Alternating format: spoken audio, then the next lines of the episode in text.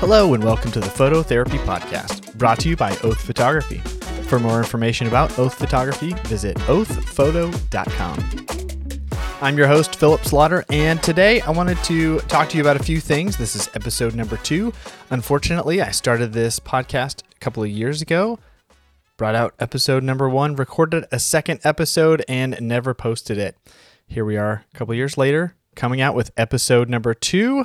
Re recorded some stuff, and today uh, I wanted to talk to you about the show, um, a few news articles, and how to get started in photography. I created this show to have in depth discussions with fellow creators to talk about photography, industry, gear, news, and other topics of interest. But today I wanted to talk to you about how to start as a photographer. You've picked up a nice camera, you take photos of your friends and family, but now what? So we're going to talk about that here in just a bit. But first, let's look at a few news topics in the photo industry right now. So, first up, looking at an article put out by Petapixel. It, the article is titled Latest Lightroom Update Adds Video Editing, Red Eye Removal, and More. Whoa. So, first thing that catches my eye in this article is video, adding video editing to Lightroom. Now, this is something that um, I would love as a video creator as well as a photographer. It would be really nice to use some of the same color editing features that I use in Lightroom to also edit video. Now, recently, uh, in the last couple of years, Premiere Pro, which is also an Adobe product, has brought out Lumetri Color, which is part of the Premiere program, where you can edit your colors uh, for your video inside of Premiere Pro, which has been great, but it's not quite as robust or as easy to use as Lightroom. Um, so I would love to see some of this playing out in Lightroom um, because I think that would be a great addition. Uh, you know, some of this stuff, like the other day, I filmed a, a frog eating a June bug in our backyard. Nothing that I'm really going to use this for specifically um, in my professional work, but I do want to show my kids, like, hey, this is a cool thing. Would love to show you. Unfortunately, uh, I shot it fortunately or unfortunately, I shot it in a log profile. So I have to then go in and color, you know, color grade the video, make sure it looks good, and then I can show it to them without it being too muddy or, you know, flat looking. But in order to do that, I have to open up Premiere. Then I have to color grade it. Then I have to save it. You know, there's a lot of things that um, go into that when I don't necessarily want to create a whole new project for that in Premiere. But if I could bring that into Lightroom and do a little bit of color grading in something I'm already familiar with, show it to them right then and there, oh man, that would be so much easier to do uh, that kind of editing in Lightroom. So I think this would be awesome. Uh, another thing they talk about in this article is AI assisted red eye removal, um, which, you know, great. I, I don't have that much of an issue dealing with red eye removal because typically when you have that, it's from an on camera flash that is lighting up the back of the eyeball and creating this red eye effect in the photos. I don't typically shoot that way with an on camera flash, so that's not something I would deal with. But when I have had that happen in the past, super nice to have a red eye removal feature in a program. So, you know, that's great. Uh, good for them for improving their product because there's lots of other products that we could be using. And if they don't keep up, then we're going to move on to something else. All right, another article that I'm looking at here on the DP Review website, DJI, you know, the drone manufacturer, also making really good gimbals now, just came out with a camera that has a built in gimbal. Super interesting things that they're working on. DJI joins the L Mount Alliance and adds ProRes 4444. Is that right? Four fours. XQ video capture to the Ronin 4D, which is that camera with the built-in gimbal. So, a couple things going on here.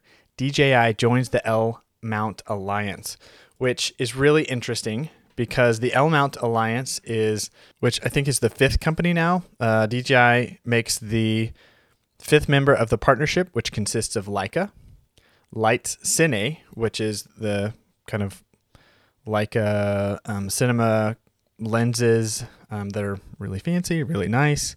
Uh, so they're also a part of the L Mount Alliance, as well as Panasonic, which make the GH5s, the SH1s, I think it's called, and then Sigma, which you know makes tons of lenses and a few cameras that are interesting.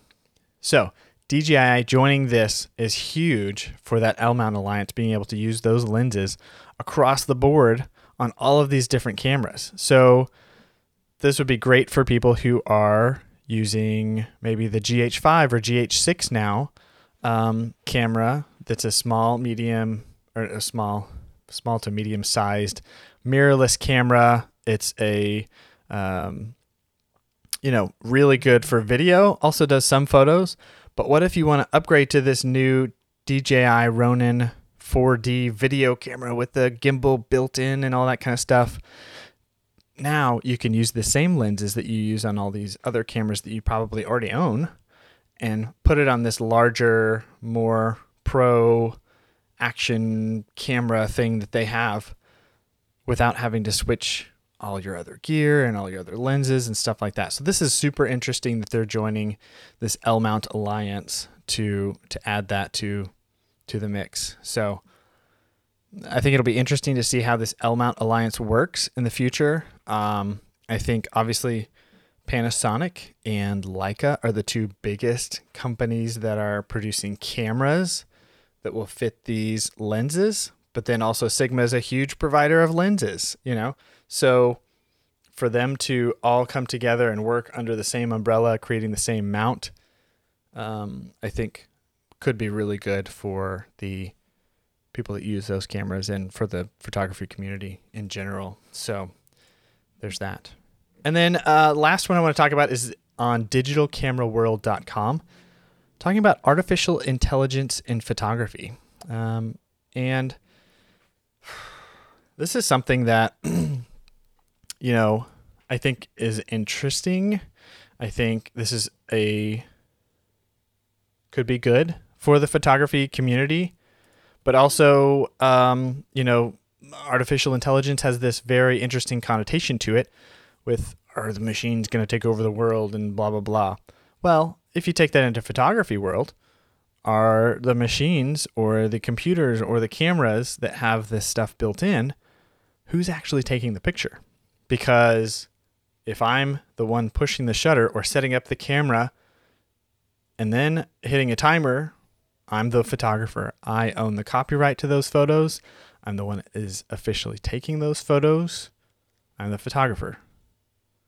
Now, what happens if I have a camera with built in artificial intelligence and I point the camera in the right direction? I have all the settings right, but then the computer or the camera or whatever decides when to take that photo.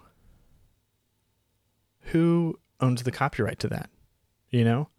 Uh, there was this huge legal debate years ago, um, five or six years ago, maybe, about this uh, monkey at a zoo that reached out and took a photo on somebody else's camera. I don't know if the photographer was holding the camera or had it on a tripod, but the monkey went over, hit the shutter button, took a basically selfie, I think it was. And the photographer said, Oh, you know, this is funny, whatever has this selfie of a monkey, then um, you know can use it on social media or use it in uh, you know stock photography or just in the news in general, selling the photo, whatever. And there's this huge legal debate on who owns the copyright. And I think it ended, ended up coming down to that the monkey actually owned the copyright because it pushed this shutter button, taking the actual photo.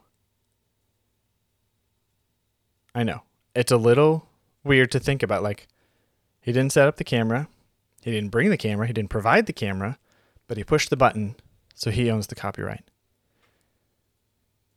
Now let's take that and extrapolate it across, you know, years and years from now, when computers are smart enough to do this kind of stuff for us. We bring the camera, we provide the camera, we set up the camera, but the computer or the camera takes the photo at the designated perfect time to take the photo, who's the photographer? Who owns the copyright? That's where I think this AI becomes really, I don't know, interesting or scary because there are lots of background legal things that could be looming that we have to be very careful about. In computers and editing, I think AI has and is and will be a super helpful tool. For example, there are things that we are already using that use somewhat of an AI kind of platform, like eye detect autofocus. I'm a Sony user. Um, Sony has amazing eye detect and face detect autofocus. And now some cameras have airplane autofocus, car autofocus, animal eye autofocus, all these sorts of things, bird eye autofocus. So, using some of those, if I can set up my shot, half press on the shutter button, you get autofocus, nail focus on an eyeball, especially with some of these like 1.4 prime lenses that I use quite often. If I can nail that autofocus right away, super quick, chasing after my kids and taking pictures of them having fun, that's one thing that I don't have to worry about as much as nailing the autofocus because I can rely on the intelligence of the camera to take to take care of that portion of it for me when I hit the, the shutter button. Super helpful. There's also other things like the um, auto detect subject recognition in Lightroom or in Photoshop, where you know you want to change the colors or change the lighting or change the you know whatever on a specific subject. So you click the button and it says, you know, do you want to detect the sky? Do you want to detect the subject? Whatever. You can click that and then, you know, spins around for a second. Boom. You've already got those things selected that you can edit just those specific portions of the photo. That's awesome. But then also um, programs like Photoshop with the neural filters or Luminar, which is an awesome pro- program that helps you you know, you click the button, it sets up what it thinks is the best edit for that photo or, you know, whatever. And then you can kind of tweak it here and there. I think th- things like that are awesome that you can streamline what you're doing as far as editing or kind of get started on the right path for some of your editing and then tweak it to just right um, for your style uh, I think stuff like that is really interesting. But the AI, as far as you know, some of this legal stuff with who's taking the photo, that that could be really problematic in the future. So, anyways, just a few uh, news articles that I I was reading through and thought were super interesting for the podcast. Now, I do want to talk about uh, kind of our main topic of the podcast today is how to get started in photography. How did I get started?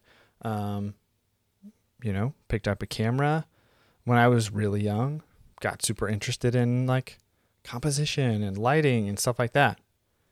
Kind of worked my way up, and my parents bought me a SLR film SLR camera, a used like 1970s camera that they picked up at a garage sale. Started using that, started understanding the exposure triangle between the ISO. At that time, ISO was built into the film, so you, you couldn't change it. But what you could change was the um, the f-stop or the iris of the camera.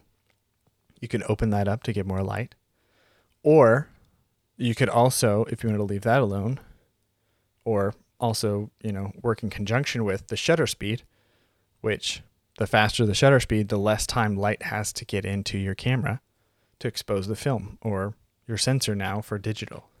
So that was super helpful for me. Um, I think it's even more helpful nowadays with digital, being able to understand the exposure triangle using manual mode on some of these nicer cameras, either nicer point and shoot or nicer, you know, DSLR or mirrorless cameras because you can take a photo, you can you can read the meter, take a photo, and then review the photo right away. In my day, way back in my day, I had to take the photo, either try and remember the settings or write them down or, you know, just hope that I got it right and then review the photos, you know, a week from now, whatever, you know, however long it took me to develop the film. I had to wait and then kind of learn as I went on. So it was a much more drawn out learning process for me, learning the exposure triangle. But I think that's a super key, you know, thing for you to learn at some point in your photography career as you're starting out. Is it the first thing you need to learn? No, it doesn't have to be. Learning composition, learning how light falls onto your subject and capturing it the right way is also super important to get started. Cameras are so smart nowadays that you could leave it on A or like the aperture mode or P for program mode or you know whatever your camera has. That's what that's what my camera has and what a lot of camera has cameras have. I know Canon has their own little you know AV and TV and whatever. Um, but learning how to use some of those modes and taking the photo with good lighting, good composition, then you can kind of move into your manual mode um, later on if if that's the the route that you decide to do. Okay, so what comes next after you learn how to take pictures? Volunteer your time. Some people are going to disagree with this because if you start that um, thought process of giving away things, that's what people are going to expect for a long time. And, you know, that's fair. You don't always want to always give away free stuff, but you do want to start that way, in my opinion, because when you are able to either volunteer your time or give photos away for free, that takes the weight off of you of I have to give perf, you know, perfect photos. Um, that takes that weight off of you. You're giving something for free. They're getting what they pay for in some cases. In some cases, you're giving it to someone who's going to appreciate it and then hire you back later on, you know? But volunteering to take photos at your church, volunteering to take photos at your family reunion. You know, hey, let me take your everybody's family photos. Volunteering to go on a walk with your friends and taking pictures of their kids, whatever the case may be, start that way. Start doing that. The more repetition that you can get with your camera, the more you're going to understand your camera what it can do and what it can't do. You will also learn hey, this is cool lighting. Hey, that is terrible lighting. I will never do that again. Things like that that you can do on your own time, that you can do for free for others, adding that value for others while also training yourself in how to do those things is awesome. The more repetition you get with that, the more you're going to learn. As long as you're going into it thinking, I want to learn something. You can't just take pictures and send them to somebody on Google Drive without gaining something from that. So, while you may be doing it for free for somebody, they're not paying you, you're gaining something, and that is education and knowledge of your camera, lighting, composition, you know, exposure triangle, things like that to get you started then some of the next couple of steps you can kind of do in your own order. But I would start to develop a style. Um, so that includes learning how to edit, maybe um, being a consumer of other people's media, whether it be paintings or um, filmmaking or other photographers or even music, things that will inspire you to develop a style that will be uniquely yours and I'm not saying that you have to do something so unique that it doesn't match anybody else's. I'm saying, hey, if you like this person's photo on Instagram, save it. Go back and remember, like, what are the things that I like about this photo? Is it the lighting? Is it the coloration that they've used? Is it the composition? Is it the depth of field? What is it that I like about this photo? And take that and use it in your artwork when you create some of your photos. Use what uh, inspires you to help develop your style to create something new. And, and that's going to change over time too. The more you learn about photography, the more you learn about um, the more you learn about lighting, the more you learn about editing, and um, things like that. Technique. There are lots of things that I did back in the day that was like, that's my style. That's cool. And you know, at the time, it was cool. But techniques have changed. I've learned more about how to be technically better at photography so that I can incorporate kind of a perfect photo into a style that looks similar to what I, I like to put out. So, as part of that, you're probably going to want to invest in not just gear, that will come later, but invest in education. So, finding, you know, an online editing course or going to um, some local libraries even provide photo classes where you can learn about how to use your camera, how to use your, you know, editing software, how to use different things like that to um, to better yourself as a photographer. So do some of those. Um, you can also join like local um, photography guilds or visual arts guilds that help you understand the world of visual arts to better yourself in the future. Then I would say volunteer your time again, but or, you know, work for cheap for another photographer. Be their assistant. Tell them, "Hey, I want to get into this. Can I can I work with you? Can I shadow you? Can I be your assistant?" You know, you don't have to pay me or you can pay me minimum wage, whatever it is. Get into that world as much as you can to learn everything that you can from somebody else's um, either job or mistakes because you want to learn those mistakes before you make them on your own. You will make plenty of mistakes as a photographer, and that's okay as long as you learn from them. But learn from somebody else as much as you can. That speeds up the process so much.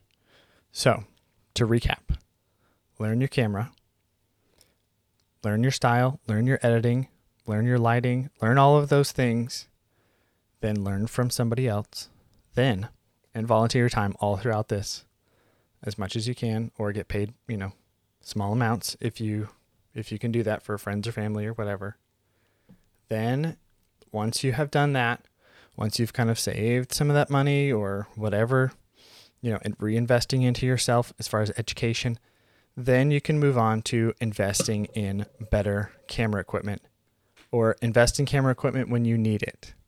So a couple things that I would recommend for this is one, either rent gear when you can, when you need it for like a professional shoot. Like, hey, I'm going to charge you 50 bucks because that's what it costs for me to rent this new lens that I really want to try out. It's going to make your photos look a little bit better, but I need to learn how to use some of this other gear and learn how to do some of the stuff. So I've got to charge you 50 bucks. You know, that type of thing. Rent gear, borrow it if you can, or if you're on some of these gigs with other professional photographers, say, hey, can I can I check out your camera? Can I look through the viewfinder to see what this lens looks like, and uh, get an idea of how some of that works. Figure out what works for your style, what doesn't work for your style, and you can kind of learn how to invest in your gear that way. Other ways of investing in your gear for maybe a little bit less expensive is buying used. Uh, I've bought a ton of used gear over the years as far as you know photo video audio equipment. Um, buying used can save you a lot of money as long as you kind of know what you're looking for, if you know what you're wanting, and know if it's in good condition. So, talking to people on Facebook Marketplace, Craigslist, eBay, things like that, where you can find, you know, used gear that still works great.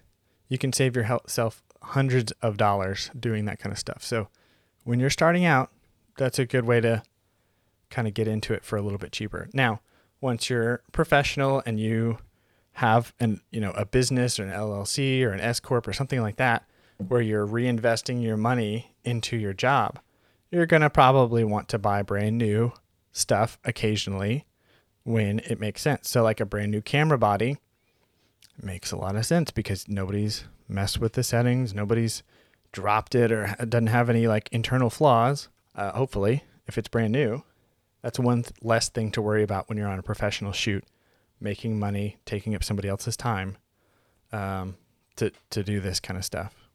And then once you have done that, once you do have your own business and you're making money at this kind of thing, rinse and repeat.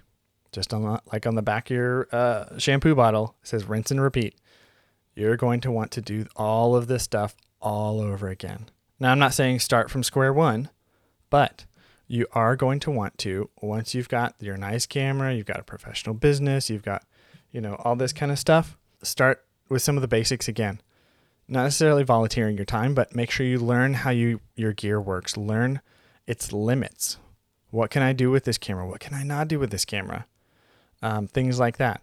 learn more about editing, learn more techniques, learn more styles, learn more um, reinvesting into yourself and your business and your editing, things like that to get better and better and better. Because when you get better, you can charge more. And when you charge more, you can reinvest in yourself more. And it's kind of this cycle of like, you got to be investing in yourself, investing in your education, investing in your equipment so that you can reinvest all of that time and effort to be better at your job, make more money to reinvest in yourself. The better you get, the more you can charge, things like that. Okay. So always be learning. And it doesn't always, I mean, like you could be the best in your field at whatever sub niche genre, but maybe you need to learn more about business or learn more about communication with your clients or learn more about delivering photos, you know, things like that um, will help you in the long run. And then you need to turn around and teach others how to do that. So we've gone from beginner with a brand new camera to expert. It's always be always be learning, reinvest in yourself, and then invest in others. Okay. So if you have any questions or anything like that, please feel free to reach out to me.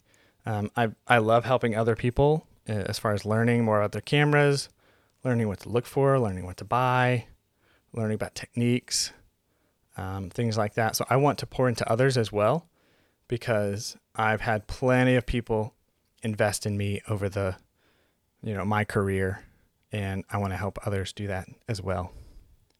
So, the last part of our discussion today is a gear recommendation. I've already told you to invest in yourself, invest in your education, then invest in your gear. But I also like talking about gear and I love finding new things that help me with my photography. And so one of the things I wanted to talk to you guys about is for especially for mirrorless shooters is ND filters. And specifically, I use uh, Kase. It's spelled K A S E. Kase uh, clip in filters.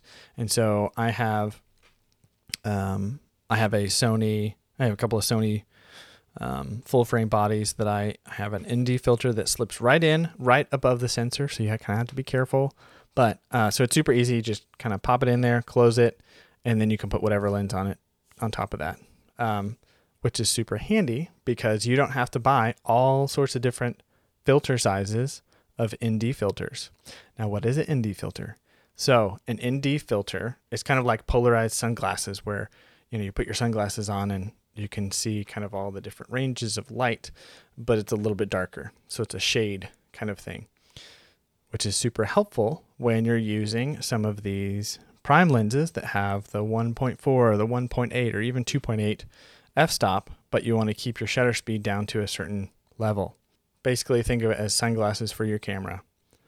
Makes it darker so you can adjust your other settings properly for super bright um, things. And this is especially helpful for video because kind of the rule of thumb with video is you're supposed to shoot at a 180 degree angle. Now, if you don't know what that is, please go look it up. It's super interesting.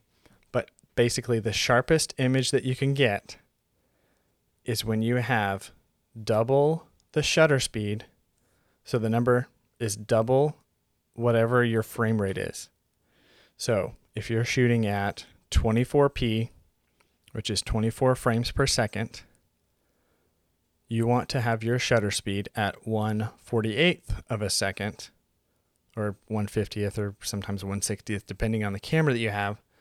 You want to have your shutter speed around that to give you the sharpest best image for video. But if you have some of those prime lenses that open up super wide or if it's a super bright day, or if you're shooting in log and your base ISO is 800 or 1600 ISO, you're going to have to darken your image somehow. So, a lot of people use aperture, they'll just close it down, but that doesn't always give you the look that you're going for. So then you have to add in ND filter. A lot of people use variable ND filters that will screw on to the end of your lens. Some lenses, like super wide angle lenses, don't work that way. You can't do that. Um, some cameras have huge, giant front elements that you can't easily find variable ND filters for. Or, you know, you have eight different lenses and you have to have eight different sizes of ND filters. That just doesn't make a whole lot of sense economically when you could have just one clip in ND filter. So check those out. Kase ND filters. Uh, I bought mine on, I think, bnhphoto.com. So check those out. Gear recommendation of the week. All right, and I think that is going to do it for today's podcast. Thanks so much for joining us on the Photo Therapy Podcast. Um, if you'd like to check in and connect with me, you can do that on Instagram at oath underscore photography. Same on Facebook. Just search Oath Photography or go to oathphoto.com and you'll find everything that you need there uh, feel free to reach out to me, ask me any questions, and if you'd like to join the podcast, shoot me uh, an email on oathphoto.com. You'll find the email or contact us um, form, and you can email me, and uh, I'd love to connect with you. I'd love to talk with more creatives, more photographers, videographers, audio engineers, um, and other you know visual artists. Uh, I'd love to connect with you and uh, learn more about how you do your artistic uh, endeavors. So, we'll wrap up this episode by saying invest in yourself and invest in others. That's the way to go. All right. Thanks so much for joining us. We'll talk to you later in the next episode.